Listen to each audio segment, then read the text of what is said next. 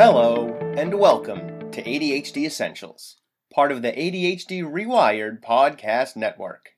I'm your host, Brendan Mahan. I'm a former teacher and mental health clinician turned ADHD coach, trainer, and consultant. I can be reached at brendan at ADHDessentials.com. Here at ADHD Essentials, we help families develop the skills and knowledge needed to better manage attention deficit hyperactivity disorder.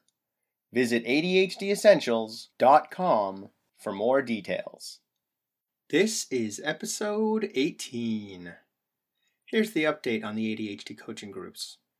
This time, we'll look at when they're going to happen. They'll run for six weeks, beginning during the second week of July and finishing up during the third week of August. If you're interested in becoming part of them, email me at brendan at ADHDessentials.com. The link will be in the show notes. My guest today is Chandler Creedon. Chandler is a veteran educator with over 40 years of experience, working as a school psychologist, counselor, and college professor. He recently tried to retire, but it didn't stick. As you'll hear, Chandler is a former professor of mine and one of my mentors. It is an honor to have him on the show. In today's episode, we talk about skills and how heavily a lack of skills plays into why kids struggle, both at home and at school, especially kids with ADHD. We also go deep on executive function and various school issues, but I do my best to loop around and explain things if I think they've become unclear. Speaking of which, early on, Chandler says he's questioning ADHD. He doesn't mean he's questioning its existence, only the ways in which it is approached in schools. But that doesn't become clear for a while. So I thought I should mention it up front in case anyone misinterprets him and bails out before the conversation really gets started. It's a very good one, with one of the most important and valuable points coming up near the end. I'm sure you'll enjoy it. All right, let's get rolling.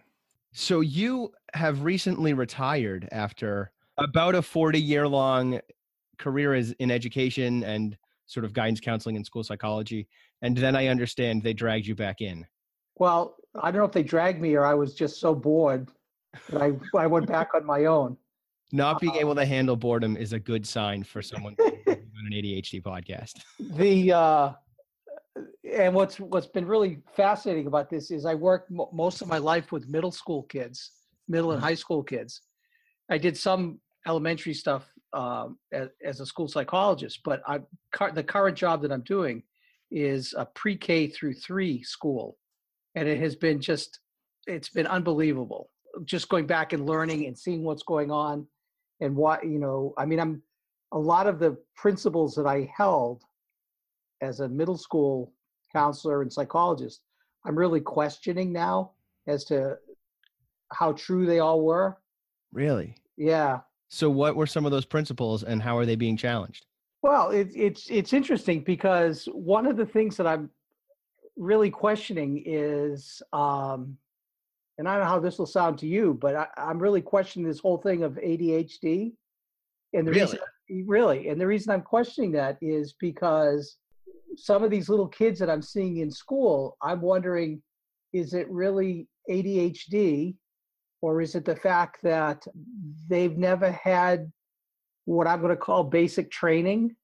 Mhm. And what I mean by basic training is, and, and and this is not this is not a dispersion to anybody, but I'm really concerned that, you know, in today's economy, parents are working two and three jobs. They're getting home and they're exhausted. And who does the training to help these kids focus on what they need to do in school? Right. And so all of a sudden, you have all these kids coming into a pre-K program or a, or a day day program, and they haven't developed the skills to sit and to do some of the things that schools are asking them to do. And then all of a sudden, it's like, well, this kid's got attention deficit, and it's mm-hmm. I, I'm I, I'm really questioning: do they have attention deficit, or is it something that we haven't trained them with?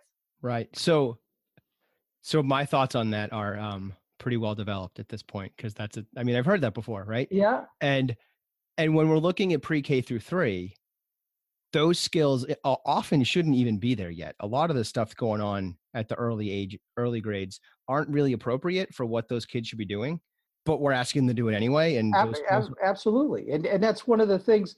I had a big discussion with some of the pre pre-K teachers the other day, and we're talking about you know they're they're talking about them writing and knowing their letters and all these other kinds of things, and it's like whatever happened to being able to play and some of the dramatic play and learning to get along with one another yeah and all of those kinds of things. and and because play is at that age serves different purposes as we grow up and Right. but those these same lessons repeat but it play at that age is really teaching us skills around communication around being able to take the perspective of another person because if i say hey look there's a t-rex you kind of have to agree with me if the if the game is going to continue Right. um, so you have to be able to see that perspective that I'm sharing with you. And when Yeah. we don't allow that play to happen, we see the social skills that are falling apart with kids that are older. Yeah. And instead, we're cramming the academic stuff instead when it shouldn't be there. And and I said to I uh, when I was talking to some of these pre-K teachers the other day, I said, you know, why is it that we have to jump into the academic stuff right away? Why aren't we spending September and October, even into November, really helping them develop some of these these social emotional skills uh, to really help them function within the classroom? And it's Mhm. like, well, we have you know we have all these mandates, and we have to be able to do this and I walked by a classroom, uh, kindergarten class the other day, and they were they were sorting out books according to levels, and it's like, you know, why are we just reading to kids? Yeah. And I know that's I know that you know I know that's not scientific and all the rest of that, but I'm really I'm worried about that. That if if if we're not providing these skills for these kids, and and we we just sort of pushing them along, what happens? I mean, not just with the kids with attention deficit, because I, I believe attention deficit is there and, and it's something we have to work with. But then if kids don't have these social skills, what happens to, you know, where does it all go? Yeah. It sounds like your question is not, does ADHD exist? It Oh, sounds like you're coming down on the side of ADHD exists, but you're wondering if we're not teaching these skills because ADHD is such a heavily skill based disorder. hmm if we're not teaching these skills, how many kids are getting misdiagnosed with ADHD when Oh, in absolutely. fact what they have is a skills deficit? Absolutely. And I think the distinction there is that's when we get to like the metacognition stuff with with executive function, right? Like some Yeah. kids, some kids can get pushed through and they just pick it up eventually. They figure it Right. out. Um, and it might not be in kindergarten or first grade or third grade. It might not happen until fifth or sixth, but they eventually figure out how to study. They figure out how to prioritize their schoolwork. And the ADHD kids really need direct instruction on that, Mhm. regardless of how old they are. Somebody somebody said to me, "Well, those are the hidden curriculum," and I said, "Why do they have to be hidden? Why aren't we teaching them? Yeah. Why are we teaching them? I mean, okay, so the kid picks maybe eventually picks them up, but what if we were teaching that in in pre-K and kindergarten and grade one, so that they know what this is? Right. the school the school that i'm at right now has uh, an initiative again it's a pre-k through three school and they have two elementary guidance counselors and they've taken the initiative this year that they're into all of the pre-k grade one and grade two classrooms. And they're actually doing classes on social emotional learning talking about you know the zones of regulation and communication and those kinds of things. And their hope is that by really focusing on pre-K, K, grade one and two, that by the time the kids hit grade two and three, they have an understanding of some of these things, Mhm. and that teachers then using either something like open circle or the responsive classroom can use those techniques and have it have some meaning to it. And just for my listeners, a lot of that is our teacher and instruction specific tools. Those are curriculums. They're, they're more they're more tools, like having a having a uh, a morning meeting to outline what's going to happen during the day. Right. or, or things like that. Yes. Which is part of Open Circle and Right. part of all of them, I would hope. right. Um, but that those are just different approaches to helping kids with social emotional learning and whether or not they have challenges doesn't matter. Every Well, every kid everybody needs to know to experience it because they all. Everybody, right. Um, So what I'm really curious, and I should again I should share with the with the audience that uh, Chandler is. Uh, you're probably going to hear a lot of stuff that I say coming out of Chandler. out of Chandler first. Um, he's one of my mentors in terms of the social emotional learning side of uh, education because he's one of my professors from when I got my master's degree in school counseling. And I think I believe I had like three classes with you. Um, something so, like that, yeah. So there's, I'm sure there's a lot of stuff that's going to come out of you that my listeners are going to go, "That sounds like Brendan." It doesn't. it sounds like Chandler when I say it. As a result, I'm really curious to hear about what sort of what which of your perspectives are being challenged because I was learning them from you not that long ago. well, see, again, it's it's the the whole thing of skills and developing skill sets. Mm-hmm. And and how do we help these how do we help these kids develop the skills that they need without a label? Somebody somebody had said to me the other day that this student had an executive functioning disorder. And I looked at him and I said, "What does that mean?" And they said he's got an executive functioning disorder. And I said, "No, no. What does that mean? Do they have trouble initiating work? Do they have trouble terminating their work? Do they have trouble with transitions? And the person looked at me and said, No, they have executive functioning. and I said, No, no, we, we have to figure out what is the difficulty because once we can define what the difficulty is, then we can begin to develop a skill set to help them understand where they're going. Right. This year, working with these young kids, it, it's become so important to me to, to figure out what is it. You know, in one of, I'm sure one of the classes you you when you took those classes with me, you heard me talk about, you know, is it the fish or is it the water? Right. And and I'm here I am back to that. Yeah, that's something I want to dig into. Um, and let me pause you real quick. Okay. Because one of the I just for the listeners again, because we're hitting we're going a little deep and I want to sort of guide my listeners to us. Okay. One of the things you're talking about is um this whole it's he's got executive functioning difficulties and and you're saying like what does that mean? And in case there's some parents listening right now who are like, well, my kid's got executive functioning issues and that's all I know. What do you mean? What does he mean? So executive function gets broken down into a number of smaller categories. And that's things like initiation, just starting a task, emotional regulation, time awareness, planning and prioritizing, working memory, focus, just your general ability to, to attend. All of that right and and even resiliency even sort of right. even, like the ability to follow a task through to the end instead of losing it midway through there's a there's a uh, school psychologist out of pennsylvania george mccloskey is his name and he's written a lot about executive functioning and he has in his book he has 33 specific executive functioning wow. that he's bro- that he's broken down into seven i'd say seven categories so you have the seven categories, and under those seven categories, he's got these 33 different specific skill areas. And as I look at those now, and I'm I'm thinking to myself, well, how how do we figure out what those skills are? Mm-hmm. Begin to work on them and begin to teach them. Even that, one of the things I've been playing with recently is uh, I'm I think I'm going to wind up calling it executive functioning algebra. Yeah.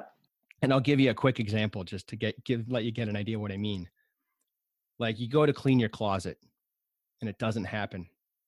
You get partway through, and the next thing you know, you just lost an hour staring at an old photo album. Yeah.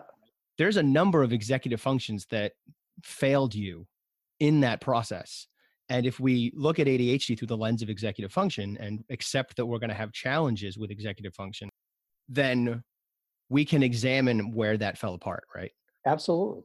It took me a little while to start cleaning my closet there's my initiation challenge. Yep. Once I look at the closet, I don't know what to do. Like I, I'm lost. So You're overwhelmed. My, and it, I need to clean it because I have organizational challenges. Right. And I look at it, I don't know where to start because my planning and prioritizing skills are not that great. Right. So finally, I just grab something and I start going. But I'm having all kinds of anxiety around this because my ability to regulate my my emotions is weakened, and I'm feeling overwhelmed by this organizational structure. Yeah but I get some stuff going. I start moving some boots or some clothes or whatever. And then I come across this photo album and I start flipping through this photo album and I come back to that emotional regulation challenge because I'm lost in the emotions of these photos, right? Like absolutely. I'm going back to that time and that, those happy moments and that's yeah. totally I'm totally caught up in that. Yeah. And I lose an hour in this photo album, but I don't even know that I lost an album, hour in this photo album because my time awareness is making it feel like it was 10 minutes Right. because it's so engaging. So Right. that's what I mean when I say executive functioning algebra. Like what plus what equals Equals. I didn't clean my closet in time. Well, I like I like that model. I I think that's an important piece to think about. And I, I'm leaning towards working memory and time awareness are both multipliers as opposed to adders Yeah. because that stuff makes everything so much harder. If you're not remembering stuff and your time awareness isn't working, that's a big change. Well, I, it's funny where this is. I think where this is coming from is I had to have my car fixed a while ago. My mechanic was doing a favor for me. Yep. He, he had me come after after I got out of school, and as I'm there, I'm sitting in his garage. I'm trying to look very professorial and academic among all the grease and everything. And I, I'm watching him work on my car, and he's he's like really struggling, and I'm thinking this isn't good. And all of a sudden, um, this guy walks in, says to him, What are you doing? And the guy says to him, Well, wait a minute, I'll be right back. And he disappeared. He comes back in and he's pulling a tool off a blister card, hip checks my mechanic out of the way, and goes in, does something with this tool, and comes out and says, Is this the piece you're looking for? Now I'm intrigued. So I went over to, to talk to him and the mechanic, and I said, Who are you and what do you do? And he said, um, I work for Snap on Tools Mm-hmm. my job is to go around and find what difficulties mechanics are having and then i have a tool for it. So i sell them the tool that they need to be successful. And i looked at him and i said that's going to be my job within education is i've got to i've got to develop a way to assess the tools that students need to be successful then provide them with those tools Right. and the example you gave of of the cleaning your closet is is like so so amazing because th- that's the kind of thing you know what's step one? What's step two? What's step three? What are the potential pitfalls? right. Where are you gonna where are you gonna fall on this thing? And and that's why why when i had this conversation with the educator about the the child with the executive functioning it's like i don't want to label this as executive functioning because that doesn't tell me anything it, it tells me that you don't think the kid's going to be successful but i want to know what we have to do to make this kid successful. That's something I hadn't thought of until just now, where if all we're saying is, oh, he's got executive functioning difficulties, we're really running the risk of effectively saying, oh, he's just stupid. right. or he's just not smart enough or whatever however you want to put that really horrible and offensive phrase. We don't want to allow he's got executive functioning challenges or she's got executive functioning difficulties to become he can't do it. Right. She's just not good enough she's not smart enough because that's not the case. This is all skill stuff. And, and and and we have to somehow we have to figure out what's what the skills are that are missing. I, I remember back a whole bunch of years ago there was a, uh phy- uh psychologist at UMass who was in the process of building this big attention deficit clinic at UMass at the medical center, and they wanted him to you know they were going to give him all kinds of money to build this because they saw this as a big way of of bringing patients in and so forth.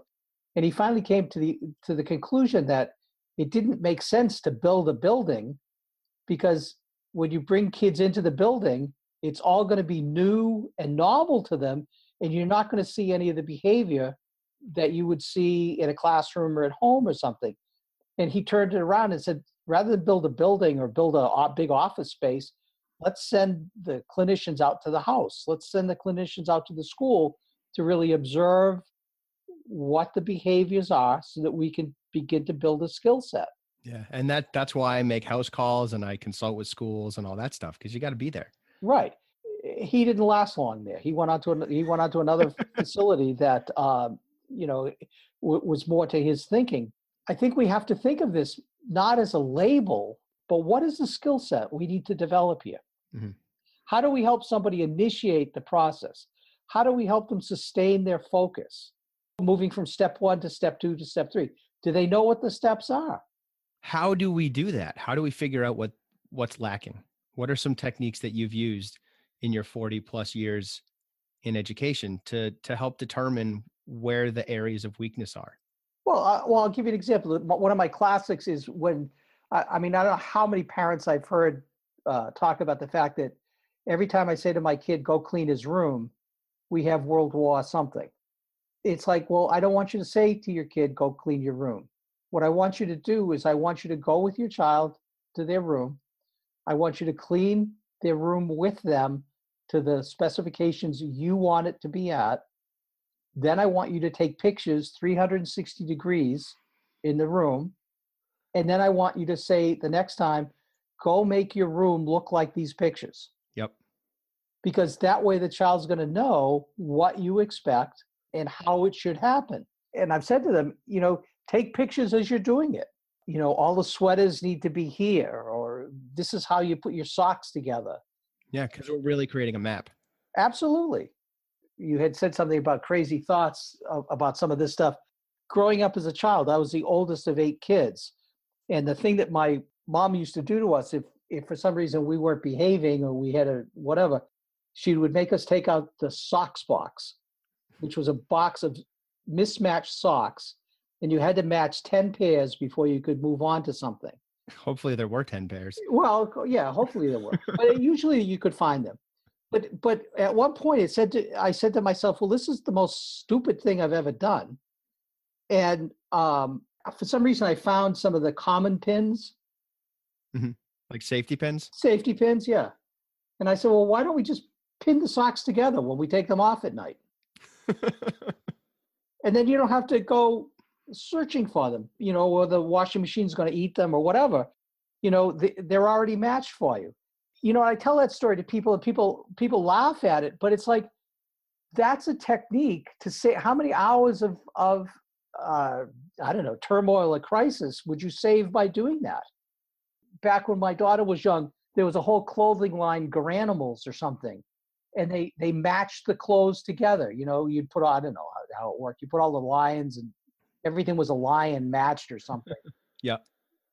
You don't have to go to that extreme, but if you if you go to help your child with their clothes in the closet or something and you you pin a little note, you know, you wear this with the blue pants, uh, or, or those kinds of things. You have those are skills that that by doing it, you you've saved all kinds of time and energy as a family that you don't have to be arguing with them.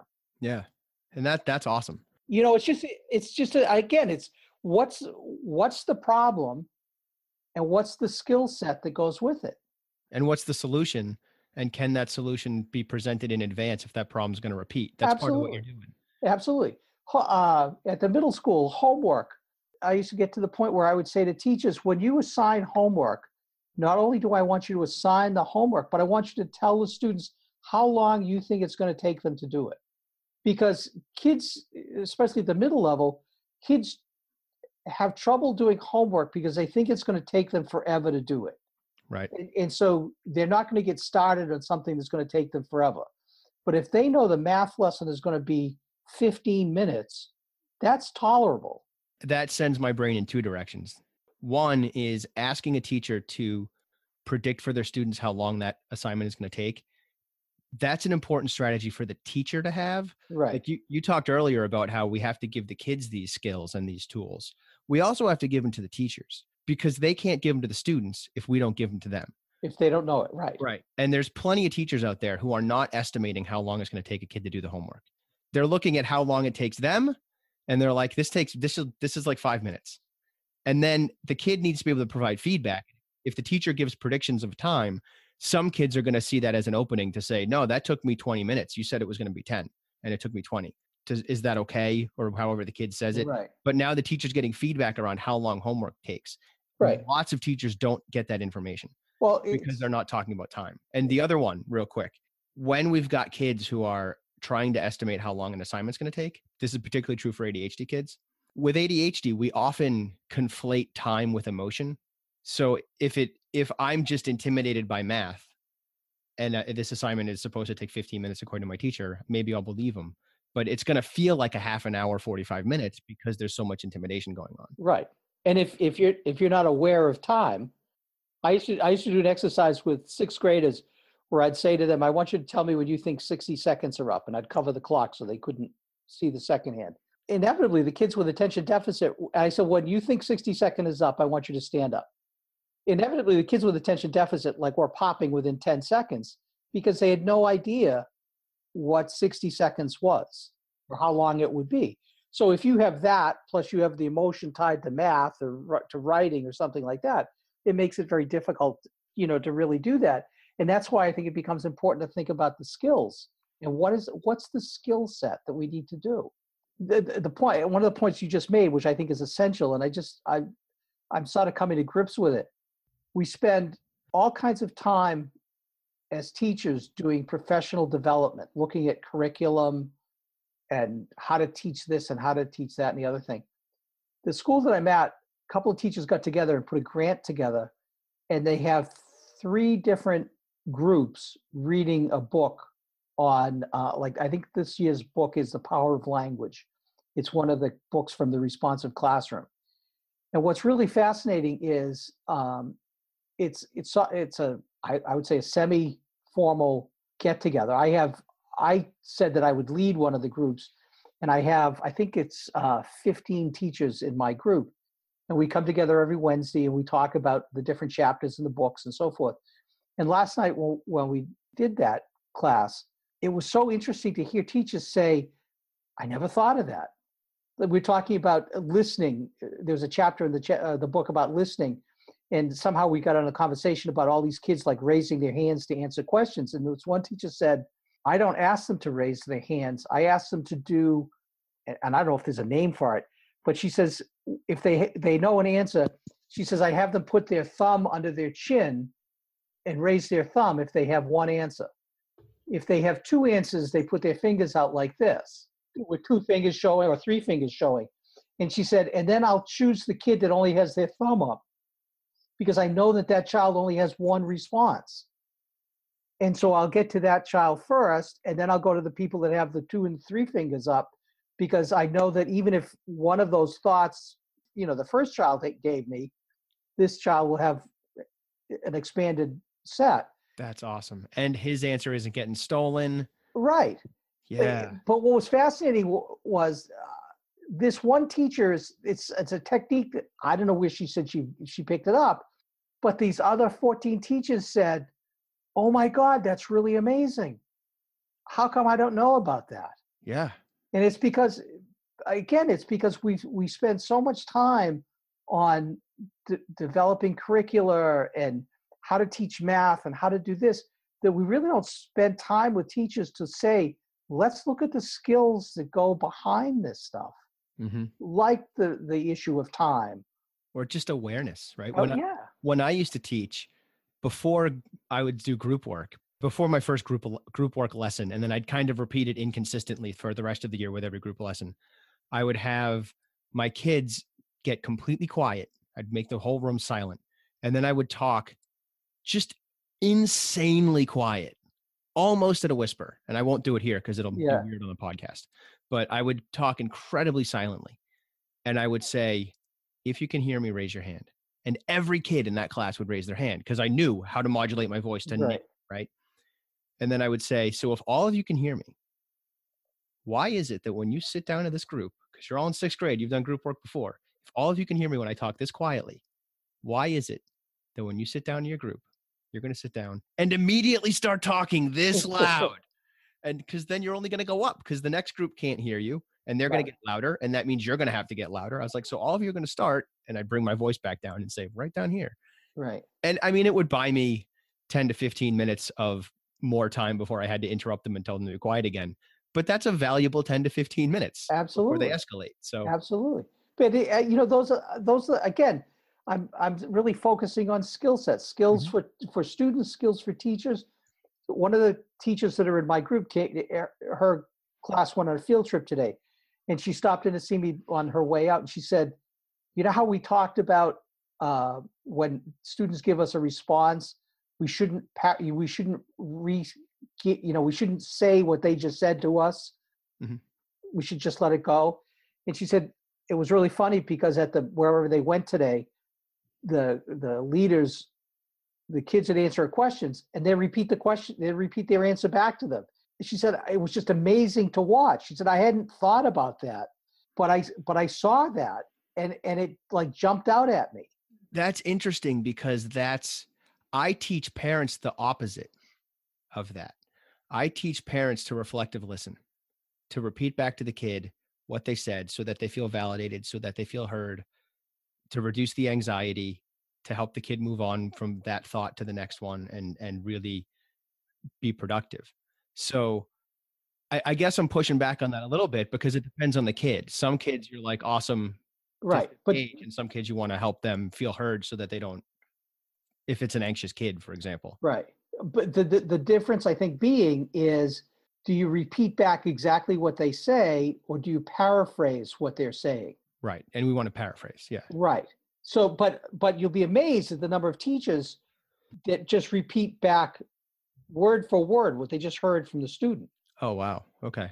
And and that, and that was the piece that that she was making. It's not that so you're saying Mhm. it's they're repeating back word for word what what they just said which the woman who wrote the book is talking about uh you know that sort of invalidates what they're saying because now it's coming from you as opposed to coming from them. Oh yeah okay.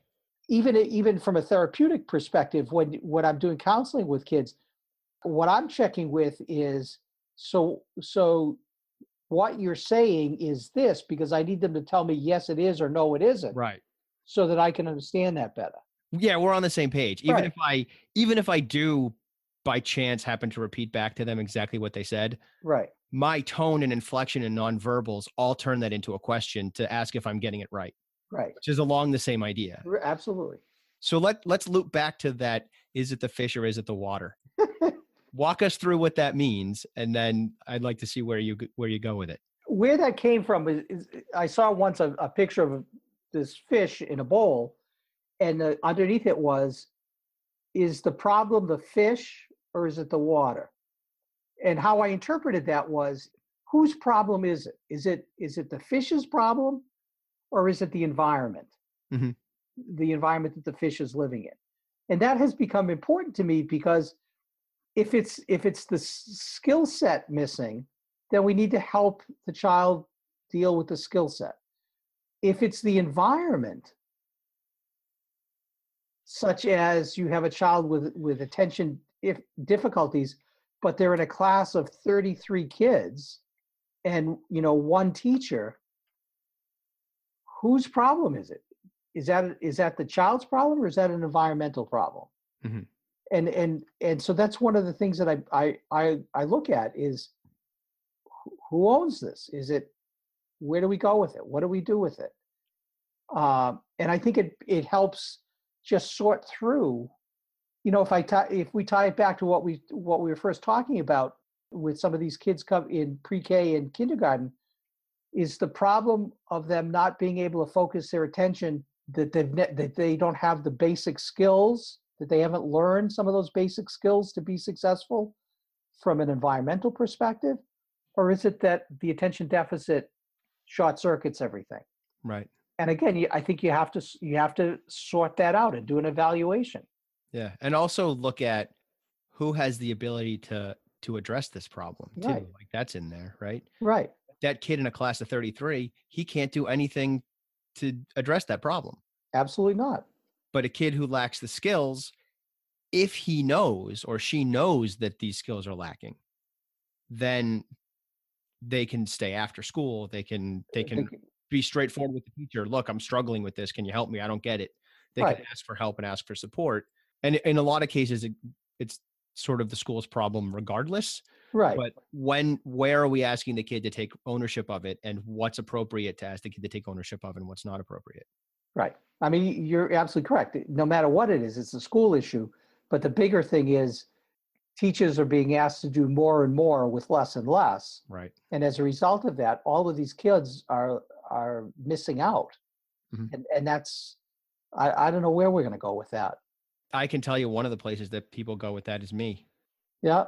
Because I, I mean a chunk of a big chunk of my clientele is just what do we do with our kids and their IEP and the 504 and I was consulting today on a behavior program with a Yeah. kid who had um she you know gets distracted and stuff. And so they have like a sort of a positive behavior program where if she is only distracted twice per like subject period because she's in elementary school so like twice in english and twice in math or whatever and if it only happens no more than twice, and at the end of the day, if it winds up being 90% or less. So she, she could theoretically be distracted three times in math and then rock it in every other time of the day and not right.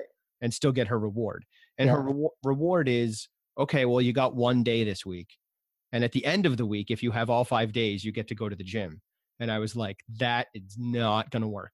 Right, of course, it's not going to work. You got to have immediate feedback. You've got to have, even if all you're doing is giving the kid a bead at the end of the day and she cashes in five beads when she has them for gym time, yeah, That's better at least. So many of the behavioral feedback programs are like in an effort to make it easier to manage, again, doing too much with too little, it winds up being not that useful. absolutely. And eh, in the case you just you spoke about, if I were looking at that, my question would be: so what's going on in the environment that's causing her the difficulty? Is it that there's so many students that that she's getting lost? Is it that there's not enough adult help? Mhm. W- What is? Where is it? Yeah. And in that, in this case, I was talking to parents. I wasn't going to get answers to those questions anyway, Right. but those questions are important and they're important at home too. Absolutely. right? Like, why is your kid battling with you? When? Why? What causes your kid to be resistant to homework? Is it a time of day thing? If you do it earlier in the day, is it easier to get the homework done? Is it harder later? Is it the reverse? Is it is it having a pro, is it having a process? Uh, I I used to talk to students about the fact that when you get home, I want you to start with the most difficult piece of homework. Mhm. Because if you start with the most difficult piece and you get that done, by the time you get to the less intense homework, you still have enough energy to get through those. Right. But if you leave that that horrible assignment till the very end, you're going to be so tired you're not going to get it done anyway. I usually tell my clients to do the quickest, easiest one first and then do the hard one just to get the ball rolling. Yeah, that's that would make sense. I don't want them to get stuck not being able to initiate because it's the hard one and it's intimidating and they, Right. they lose a half an hour to trying to figure out how to get it started. Right. And and again, I think that depends on on the student. It depends on what their skill set is. Right. And knowing what what it is you need to do. And that's I think that's the hard part. That's the piece. I mean, I think I think that's something that therapists and school counselors are going to have to work more and more on. Let's define the pro- problem and let's see where we go with it. Yeah, so much of this is problem solving. Right.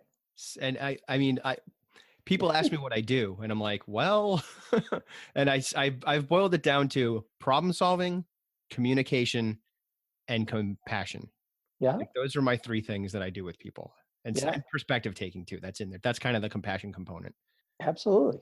so you've been in you've been in the education biz for four decades how have things changed because we've got parents who were in school four decades ago and Yeah. now they have kids in school now and they're basing their expectations on what happened when they were in school and it's not the same it's not the same. And I don't know if I used this in one of the classes that you had with me, but one of the things I asked my graduate students to do is if they're working in a school on the night of uh, open house where they bring all the parents in, to stand by the front door and watch parents come through the front door, because inevitably there's a certain, I guess I'd say, ambiance of walking through the front door of a school. Mhm. It includes a smell and just visual presentation. And so many times I've watched parents walk in the door and they open the door and that hits them and it goes right back to when they were in school. It brings them right back to where they were if they had difficulty or something along those lines. And, you know, the, we're then expecting them to make things better for their kids and they're still stuck on whatever their experience was, which is really hard. Just the fact of all the changes in the curriculum and the some of the math things that they do, the writing things that they do. I have a friend of mine that's a kindergarten teacher, and she was upset a year or so ago that one of the things to that these kindergarten kids had to be able to tell her at the end of the school year where they had to be able to list three different genre of literature. I'm not sure I knew what a genre was when I was in college. i taught that in sixth grade Right. and the kids had never heard of it before Right. So where does that come from? You know, it, it comes from somebody thinking that it's really important for kindergarten kids to know what a genre is. And do parents know? Uh, you know, I, it's it's just there's just so much that's changed. You know, unless you're you're you're a parent that, that's had the opportunity to go in and visit the school a whole lot, But if you're working two and three jobs, you're not going to be able to do that. Mm-hmm. You know, you have to rely on your child. You have to rely on whatever communications are coming home from the, the teacher and so forth. And it's it's really difficult. You know, when you ask me what's changed, my first job out of college back in 1972 was at a state hospital for children. It was called the Gabler unit, and it was a locked unit for kids that we today would see in public schools. Mm-hmm. Kids with, with autism and uh, developmental delays and so forth and so on. Back in 72, they weren't part of the public schools. We hadn't, you know, we didn't have the special education programs that we have today. And as a result of that, you know, there's the, there's this thing, um, free free appropriate or uh, public education and so forth that everybody's entitled to. And one of the one of the concerns with that is by by developing all these inclusion programs, which I think is really important. If you have a class of 20 kids and you have two kids that have difficulty, how much time are you allowed to give everybody? I mean, that complicates things. It does. And again, I'm with you on inclusion. It matters. It's important. Um, free and appropriate public education is is something we want to do. The least restrictive environment that matters is that's significant as well. But if you've got kids who are disruptive just from the nature of whatever their disorder is, and then you've got kids who have attentional issues, they're more disrupted by that even if the other if it's two kids with ADHD, you know, you've got an inattentive kid and a hyperactive kid, and your hyperactive kid is disruptive. That hyperactive kid is more disruptive for the inattentive ADHD kid right. than he is for the rest of the kids in the class. Right. And so what do we do with that? How do we navigate that as a teacher, as a school curriculum, as a school district? And and, and again, it goes it goes I think it goes back to skill sets and so forth. We don't put a lot of emphasis on, you know, teacher training. We expect that all these general ed teachers know how to deal with this stuff. And and if if not oftentimes they're blamed for the problem. Right. And because you know if they say to the child you can't be in the classroom right now for what if they let's say there's a behavior issue you need to go to the principal at some point the principal gets really upset with them because they keep sending the kid to them and it's like you have to deal with this. But if they don't have the skill set you know where does that go? There are budget issues that are involved with that and eh, it's it's i don't know. I, I sometimes i get discouraged and i don't want to get discouraged because uh, you know the, this whole process of education i think is just so important. But if it's that important i saw it just before you, we went on on today i saw somebody put a thing on facebook we should be paying politicians and teachers the same amount of money. And if politicians say that that's not enough to live on well that's the issue for for some of these teachers. And looping looping back to what you're saying about just the knowledge base and the skill set base right? I've done enough professional developments on adhd and i can tell you lots of teachers don't know what it is right. which is amazing to me because it's one of the most prevalent challenges that kids face in schools and that teachers face in schools right and so many teachers think they know but their understanding is really shallow and their understanding is based largely on the name attention deficit hyperactivity disorder. I get it. This kid can't pay attention and he can't sit still. The end. That is not what's going on with ADHD. It's so much more complicated than that. We've been talking about executive functioning this whole time. That's not attention exactly. Right. Or attention is a small piece of executive functioning. Right. That's enormous. That to not understand what this stuff really means and then to have to navigate it as a teacher is is incredibly challenging. Absolutely. It becomes a meaningless label that that you dismiss you dismiss whatever's going on.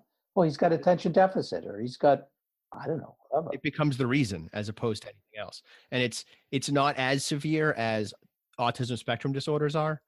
Those tend to get more attention. They're also more rare right but that's the that's what gets all the attention and then your adhd kids who sometimes are comorbid with autism but your ADHD kids who can kind of fly under the radar are still not being served.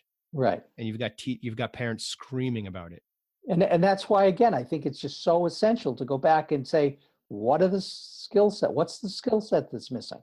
So what skills do you most often see missing? It can be a broad spectrum. I mean, just some of the things we've talked about of of how do you initiate?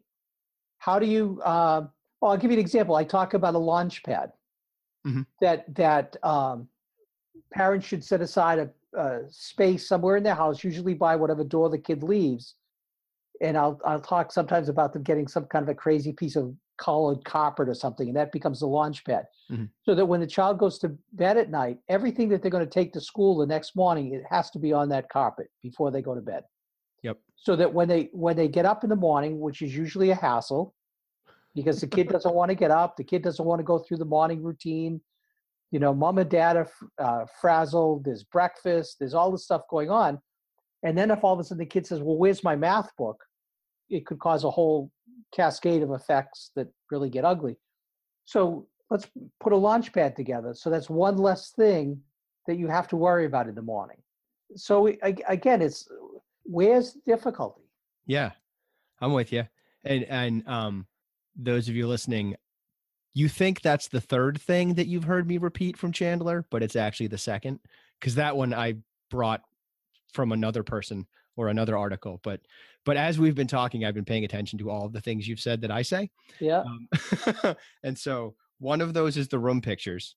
yeah right down to the word specifications. I use that word too when I tell Yeah. people to take a picture of them. Um, and also the memory of school, which is so important. That one, I, t- I tell people that all the time because it matters that you walk into school and you're that kid again. And I'll, I'll share a story with you real quick about a buddy of mine from high school who's been talking to me. His kid's got ADHD and he reaches out to me and knows where my expertise is. And he's got it nailed. Like he doesn't really need my help. I'm like, nope, you're doing it all right. Keep doing what you're doing. It's fine. If it gets worse, call me, but you're doing stuff right. And then he went to school and he was a buddy of mine from high school. So I know that he was not that great in school and that he got in trouble and, and Yeah. what his, who he was when he went to high school and at, uh, middle school. And so he went to meet with his, the principal and his uh, kid's teacher. And he was like, yeah, the meeting went like this and we did this. And then I just like, I was wondering these questions. And I said, well, did you ask those questions? And he was like, no. And this guy's got it together. Like he's a salesman, yeah really successful. There is no scenario where he's not asking those questions except in a school. Anywhere else, any boardroom in the world, he's asking those questions. But you go into the school and they bring you in the principal's office, and you are that kid who used to get in trouble again, absolutely and you clam up. absolutely I really want my listeners. There's a reason I went back to that one. Um, that is one of the most valuable things I learned from you. Um, that I relate to my clients on a regular basis, because you can't go back to being the kid that you were in school when you meet with your kid's teacher or the principal about a 504 or an IEP. You can't because you're going to miss stuff. So being aware of that phenomenon is important. and even even to the point of like writing down all of the questions that that you you know you're carrying in your head to a- have answered bring those with you and, and and say to them before i leave i need answers to all these questions. And that's skill stuff. That's this is all skills perspectives and knowledge. That's what we just did. Everything we've been talking about we're just we're providing that right now. Schools have a big there's a big power thing to schools. And and if you haven't worked your way through that it, it can be derailing whether you're a student or you're you're a parent of a, a student. It can just derail you and and not you you're not able to ask the questions you need to ask or get the information you need to ask and it can be devastating. And is that power stuff intentional? Is it just the nature of the beast? I mean, I think it's the it's the nature of the beast. There's a hierarchy in school, but if again, if if you know that when you walk in the door, it's going to bring you back to where you were, and you have a you have a script with you, and you make you know you make it a point that you're going to ask the questions on the script, no matter what, you know, then then it's not as emotional. just being mindful of time do you have any ending essentials that you'd like to share with our listeners I, I think that the biggest essential that I that I would take away is be aware of skills. What's the skill set that's missing? Mhm. Be your own snap-on tool guy. Figure out what to figure out what's what's the tools that my kid needs to be successful and where do I go to get that? I mean, there are a lot of therapists out there now working with skill sets as opposed to, you know, coming up with some psychological reason why the kid's having difficulty. Let's work on these skill sets so that we, we can help you be successful.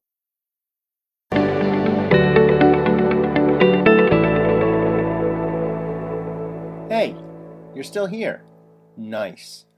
Thanks for staying focused all the way through. If you have any thoughts or questions about today's episode, feel free to email me at brendan at adhdessentials.com. And don't forget to check out the website, adhdessentials.com, and visit our Facebook community. I'm looking forward to talking to you again next week. In the meantime, keep focusing on improvement over perfection. 10% better is all you need.